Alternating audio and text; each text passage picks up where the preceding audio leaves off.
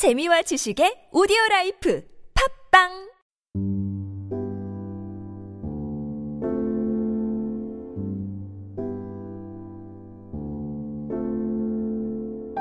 여러분은 지금 힐링 팟캐스트 오늘의 위로를 듣고 계십니다.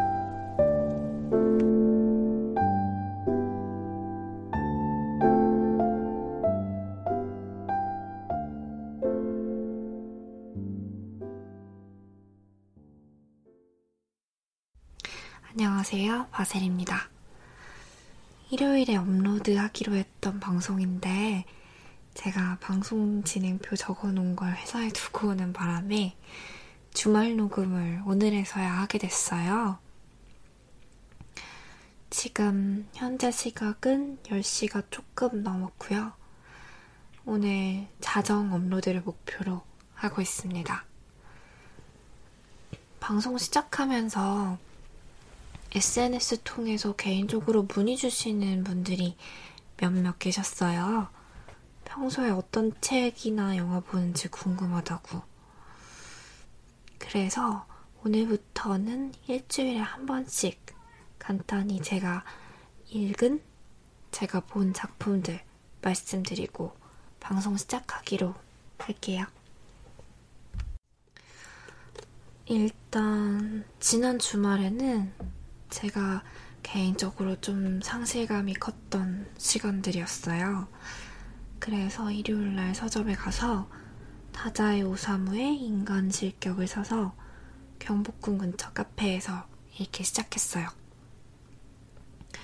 예전에 현대문화사 수업 듣고 일본 근대문학에 조금 관심이 생겨서 어, 나쓰메 소세키 전집과 함께 올해는 일본 문학을 좀 많이 접해보고 싶어요.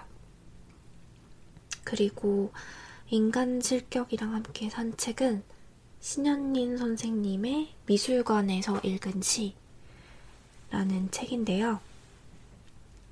신현림 선생님은 제가 세기말 블루스라는 시집을 읽고 반한 시인이기도 하고, 음, 미술 전공하시고 요즘에는 사진작가로도 활동하고 계세요. 그래서 시각적 감각도 뛰어나시고 글도 멋지게 쓰시는 저의 롤모델인 분이십니다. 그림과 시를 함께 보면서 꼭 먹고 알 먹을 수 있는 그런 책이에요. 감상폭이 넓어져서 좋은 것 같아요. 마지막으로 오늘은 퇴근 후에 영화 트럼보를 보고 왔어요.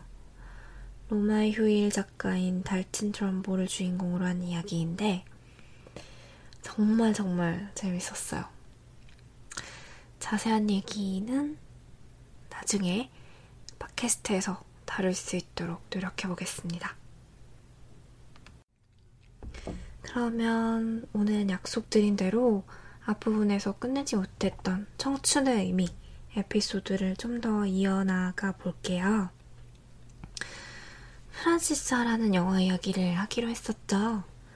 사실 수요일에 서른을 다루면서 감정이 너무 다운돼서 방송을 진행할 수가 없는 거예요. 그래서 중간중간에 모니터링 하면서 알았는데 목소리가 계속 축축 처지고 늘어지더라고요. 저도 모르게. 그래서 오늘은 조금 밝게 서른보다는 희망찬 청춘인 프란시스 아를 만나보려고 합니다. 제가 매번 시간이 없어서 수박 겉핥기식으로 작품 보고 넘어갔었는데, 어, 시간적 여유가 생기니까 오늘 정말 좋네요. 그래서 평소보다 조금 더 자세하게 영화 이야기 나눌 수 있을 것 같아요. 프란시스 하는 최근 위아영이라는 영화를 연출하셨던 노아 바움백 감독 작품이고 2014년에 개봉을 했어요. 음, 주인공인 프란시스는 뉴욕에서 무용수로 성공하겠다는 큰 꿈을 꾸고 있고 그런데 현실적으로 생활하는 데 있어서 점점 문제가 생기는 거죠. 집세도 내야 되고 생활비도 필요하고 뿐만 아니라 프란시스의 삶에서 너무나 중요했던 소피라는 친구와의 우정에도 금이 가요. 사랑 역시 쉽지는 않고요. 음, 영화를 보다 보면 내가 이 이야기 안에 살고 있는 사람처럼 느껴지게 되는데요. 영화가 보통의 이야기를 다루고 있기도 하지만 캐릭터의 힘이 상당히 큰 것 같아요. 그래서 심지어 두 번째 볼 때는 완전히 캐릭터랑 제가 혼연일체가 되는 신기한 경험을 했어요. 프란시스가 극 중에서 굉장히 밝고 어떤 때에는 상당히 푼수 같은 모습을 보이잖아요. 근데 문득문득 프란시스의 외롭고 위축된 모습들이 보이거든요. 거기서 캐릭터의 리얼리티가 정말 살아나는 것 같아요. 그리고 제가 좋아하는 대사를 읽어드리고 싶어요. 프란시스가 레이첼 집에서 술이 조금 오른 상태에서 하는 대사인데, 내가 원하는 인생이라는 건 이런 거야. 나는 어떤 한 방이 있어요. 그래서 모호하게 들릴지도 모르겠지만, 몇 번씩 곱씹다 보면 되게 공감하게 되는 대사인 것 같아요.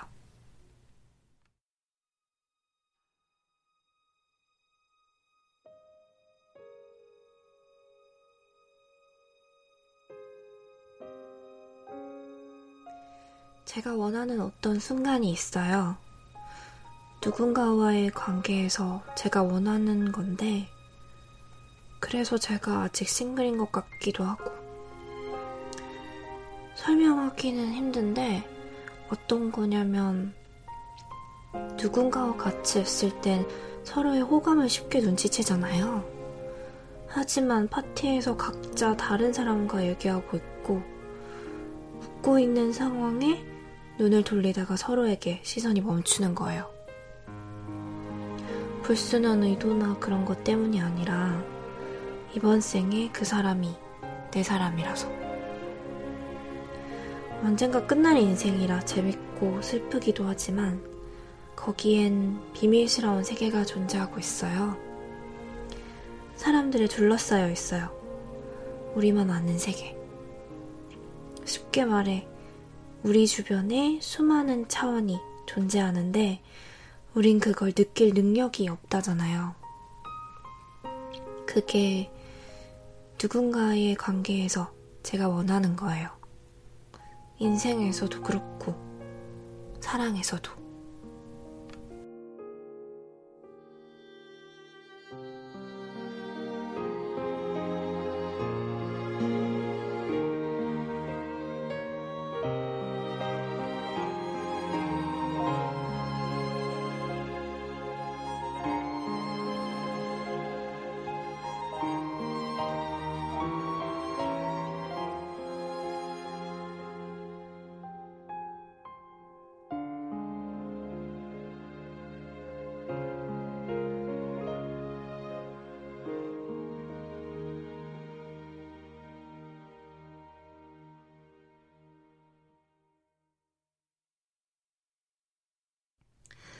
네, 정말 살아가다 보면 운명처럼 내 곁에 있는, 내 곁으로 다가오는 그런 새로운 세계에 대해서 갑자기 지각할 때가 있어요.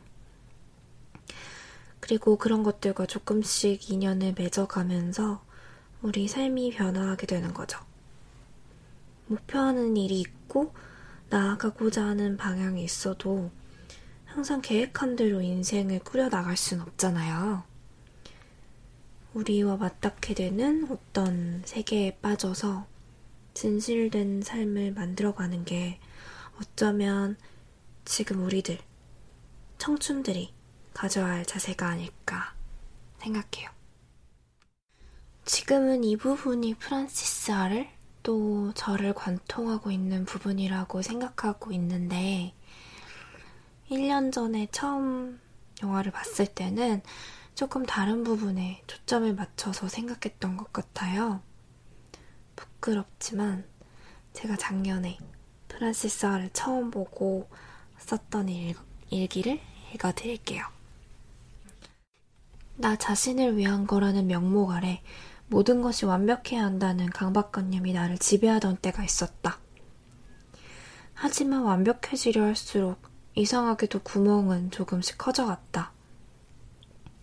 찢어진 청바지를 세탁할수록 점점 너덜거리게 되는 것처럼. 깨끗한 바지를 입고 싶어서 빨래를 했는데 옷은 점점 허름해지기만 하는 거다. 그때 알았다. 흐트러짐 없는 삶은 멋진 삶이 될 수는 있겠지만 멋진 인생이 될 수는 없다고. 결국 프란시스는 무용가로 무용, 유명세를 타지는 못했지만 안무가로서의 작품을 무사히 무대에 올리고 집도 가질 수 있게 되었다.